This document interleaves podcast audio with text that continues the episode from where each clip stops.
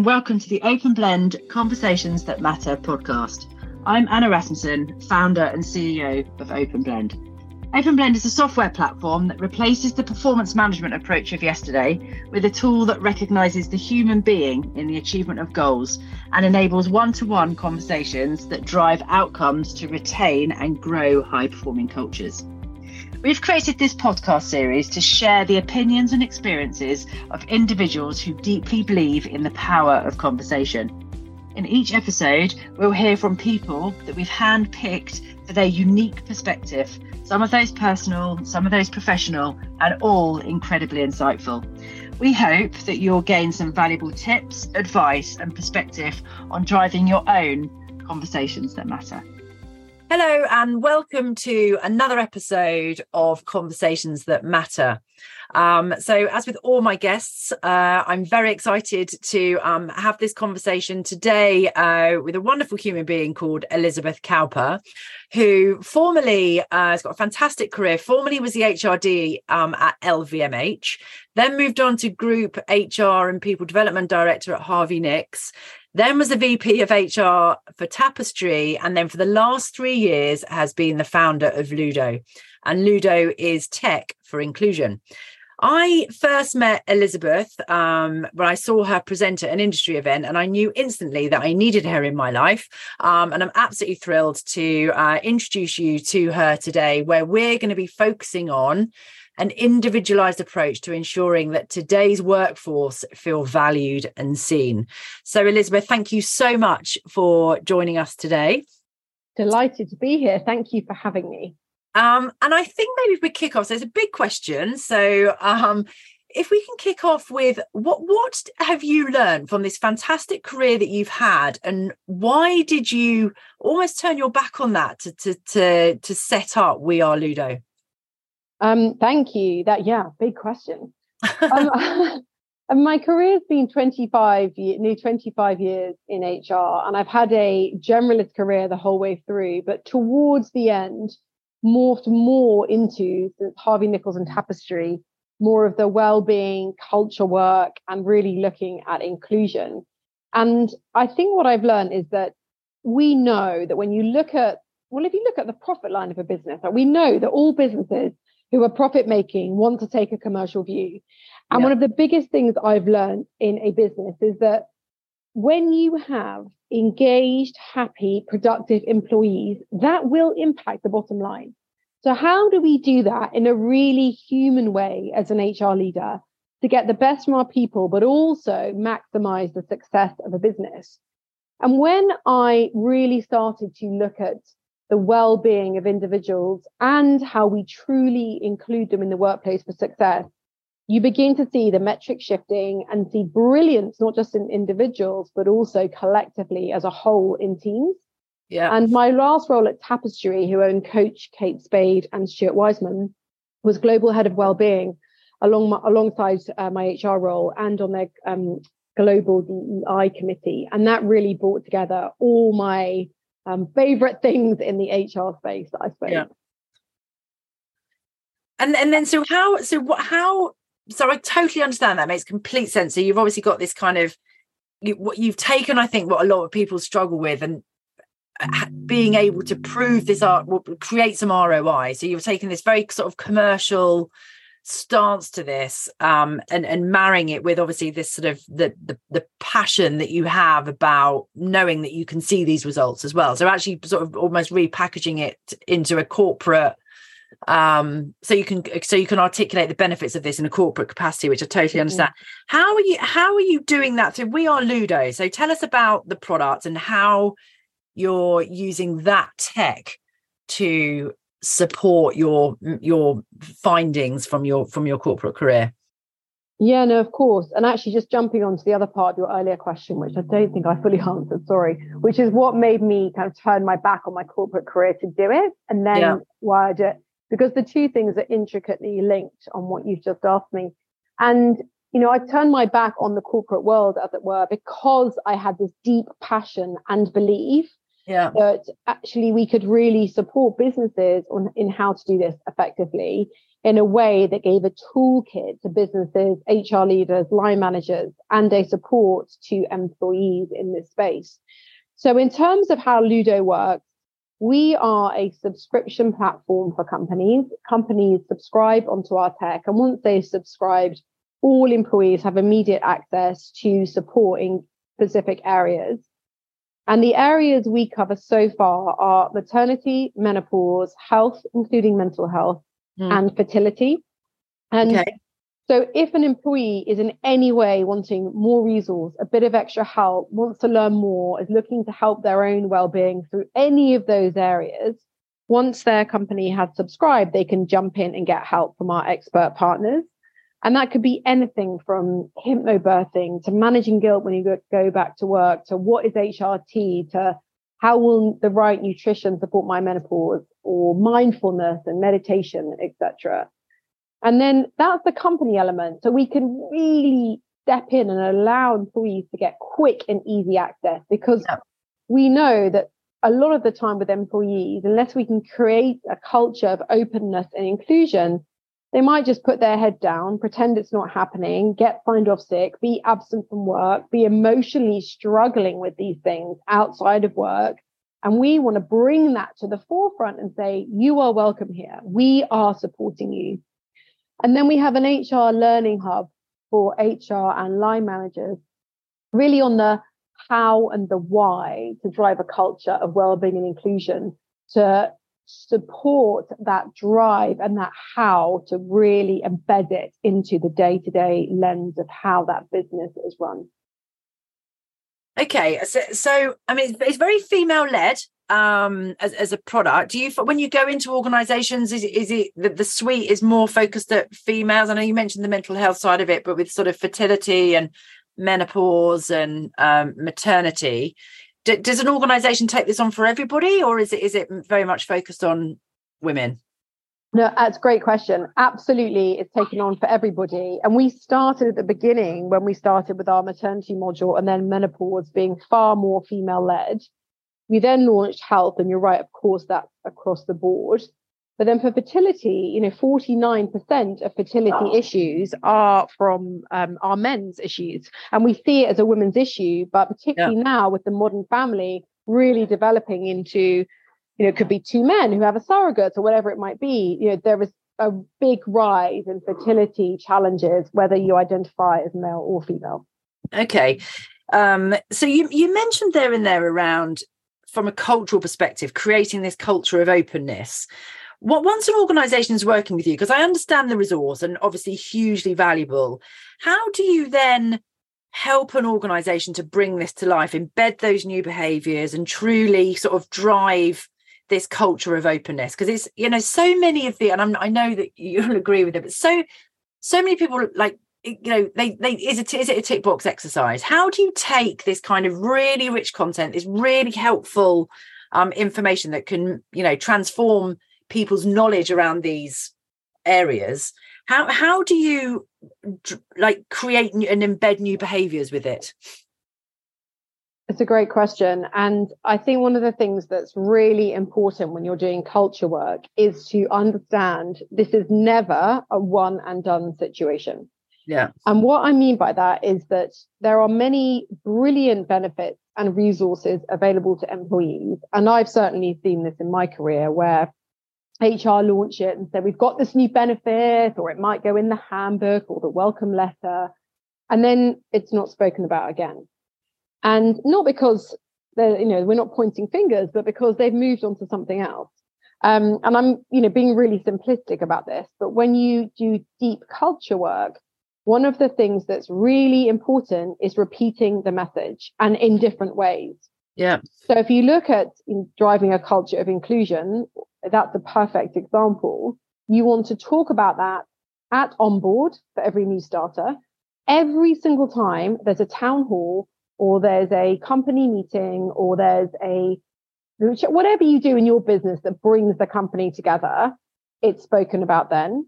Yeah. Whether you have a, you know, an intranet or you have a monthly or a weekly bulletin, you know, how are we highlighting different parts about what the company's doing. We don't want to say the same thing every single week, but if we're standing up and saying, we have a resource available to you to support your mental health. And the next month, we're talking about a resource to help give a really consistent support throughout maternity leave. But talking about it over and over and over again to give as much resource, as many reminders as possible is really how to get the uptake and the embedding of a resource platform such as Ludo into your business. Um, because then it'll be just that moment or just that day that an employee goes, actually, I've just started fertility. I actually had forgotten about that. I'm going to have a look at it. Um, you know, we hear there's actually stats on this, but we hear about um, different uh, benefits platforms that or benefits that sit on intranet systems and companies, and they just they sit there, and there's all this stuff available, but the employees just don't know or they've forgotten. So to really drive the culture, it's talking about it, reminding people, speaking to line managers, having it as part of your conversation, you know, sharing it together in one-to-one updates and really embedding it into how the business operates.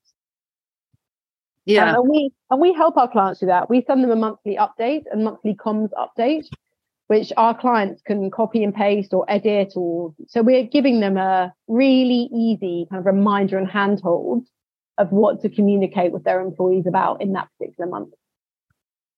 Okay, so so that that's on, on a kind of macro um, approach. So I understand that it's it's, it's a, a, really effective comms program, repetition of the message. Mm. Standing by what you do, reminding people because you know our minds we're looking at different things at different times. So being reminded at the, an, an optimum time will drive will drive people to um, un- understand the resource because they need it at that particular part at that particular point. How about with so obviously open blend you know we're all about kind of facilitating uh, and enabling very effective one-to-ones between a mm-hmm. manager mm-hmm. and an employee so some of these topics are quite sensitive um, and it's a, you know maybe that content is to be consumed as an individual how how does what we're talking about link into those in individualized one-to-ones I think it's having line managers understand why it's important to talk about it in the one to one. And the why, as you all know, with the amazing work you guys do, is so important. You've got to know sort of the purpose of that person and what they're really, you know, what motivates them and how you connect with them. And I think line managers understanding the why of the benefit of these conversations is really, really important. You know, we know that actually employees want to feel included, valued, I mean, inclusive businesses have improved team performance by up to 30%. Is, that's a Gartner stat. Um, and inclusive companies are 30% more success, financially successful than their competition, um, which came from uh, McKinsey. So we know that there is deep personal reasons, but also financial reasons for line managers to get behind these conversations and truly take the time to engage and understand each employee's purpose and motivators to have them feel a sense of belonging and psychological safety in the workplace. Um, and a more engaged employee is more productive. They have a higher happiness index. They want to stay longer. So there really is a deep, deep purpose as to why this benefits individuals who are supported in the workplace. And and then so do you with the so actually let's move on to the ROI piece actually because you mm. mentioned it there about you know you uh, quoted a Gartner and a um uh as as a stat um how do you measure the ROI of, of these types of initiatives so if you're talking so because you know you're you're I would imagine talking to people that you know who are in your old roles now yeah, and going back in how how and they they've got to create a business case haven't they to to uh, to communicate internally to get sign off for it. How how what do you pull from the tech that supports the ROI here that enables you to sort of create that business case? So ROI is measured in a variety of different ways, and we support in our learning hub our, uh, of the back end of the tech for line managers and HR to know how to uh, to start measuring the ROI.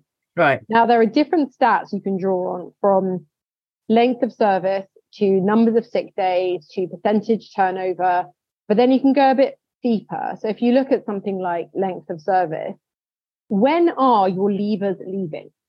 Now, let's say that we have most women leaving between the age of 40 to 50, let's say. Yeah. we know that last year, global productivity losses reported by Bloomberg topped 150 billion. That's a global number. Now, if you've got your women leaving, then you might suggest that there is support needed around the menopause, for example. Yeah. Um, you know, so where are those people leaving? At what age? How long have they been there? So you can dive a bit more deeply into that.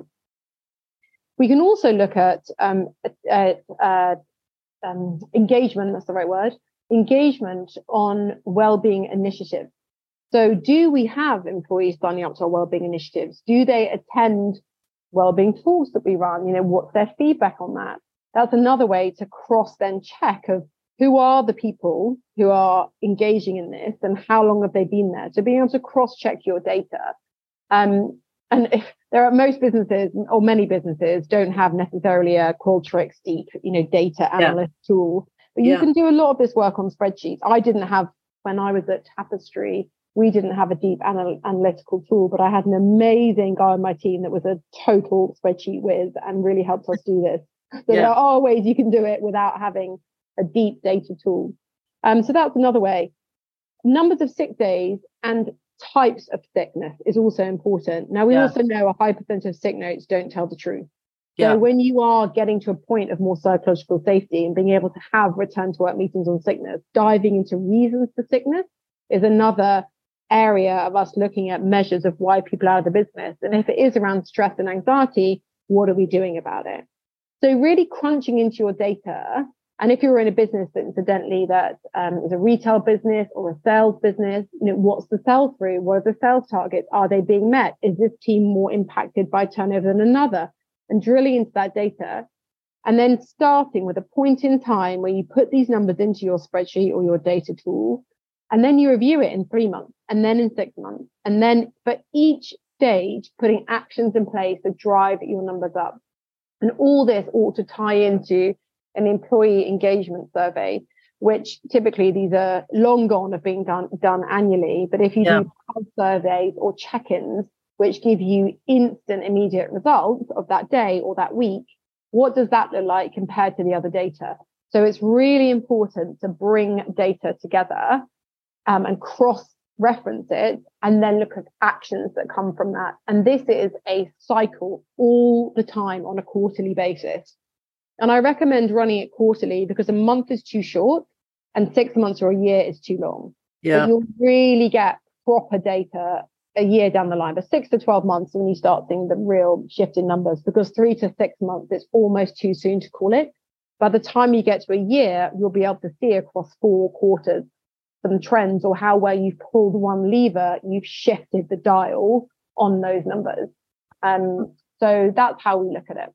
Okay, and and I think you know, sort of pulling together two of the key things you're talking about there. One is sort of the comms and the repetition of the message as to you know why why we're doing this and that this resource is here, and then t- asking people, um, and then feeding that back through comms as well. Because I mean, the focus of this conversation is about this approach to ensuring today's workforce with all this kind of diversity of um, uh, well not it's not diversity but all these various different you know facility um fertility or uh, menopause or maternity or as, as you said all the complexities that come with all of that for whatever gender is is about making sure that these people feel valued and seen in an organization. So you've got a piece of tech that's saying everything you need is in here to, to refer it, but also taking all the data from those quarterly surveys and saying to people, this is what we're hearing you're saying. Mm.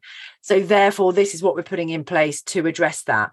So that that is almost it's not necessarily an individualized approach, but it's taking the data and communicating that back so people feel heard and valued isn't it through through that in that repetition of message out what else do you think in your experience through sort of throughout your career and sort of how you're influencing the, your products and how it's being shaped now what what else can make today's workforce feel valued and seen? I mean, that's a huge question. I know we're coming to the end of the podcast but what what what other things do you think really will impact how valued and seen today's workforce feel I'm getting feedback from your people is critical. And um, I've seen this with, you know, clients that we've worked with at Ludo, where when we first speak them, they say, we're doing this, this, and this around inclusion and well-being. And I, you know, and I say to them, tell me, you know, what did you learn then when you spoke to your people?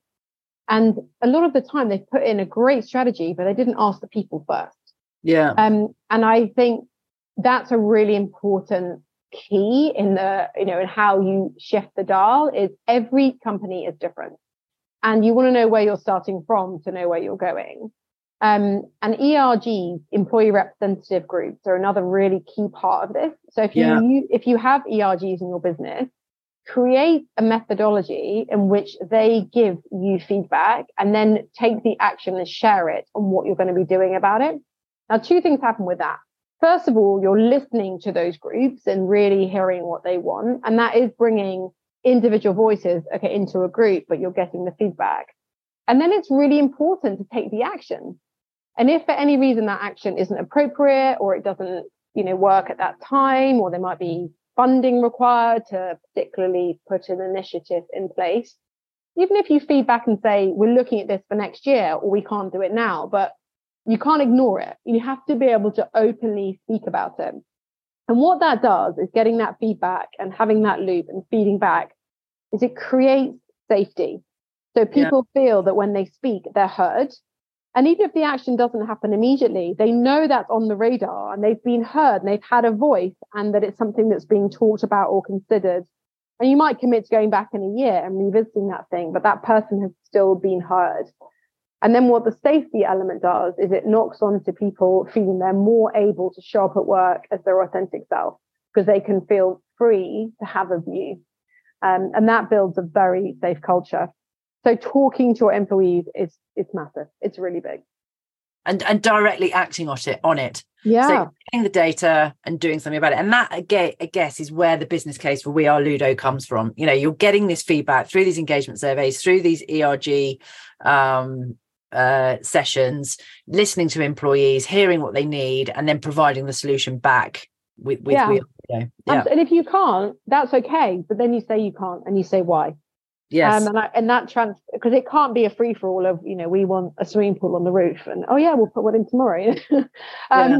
But it's just being able to talk about the rationale to why and also understanding why that initiative might be required. Now it could be that employees ask for a meditation space.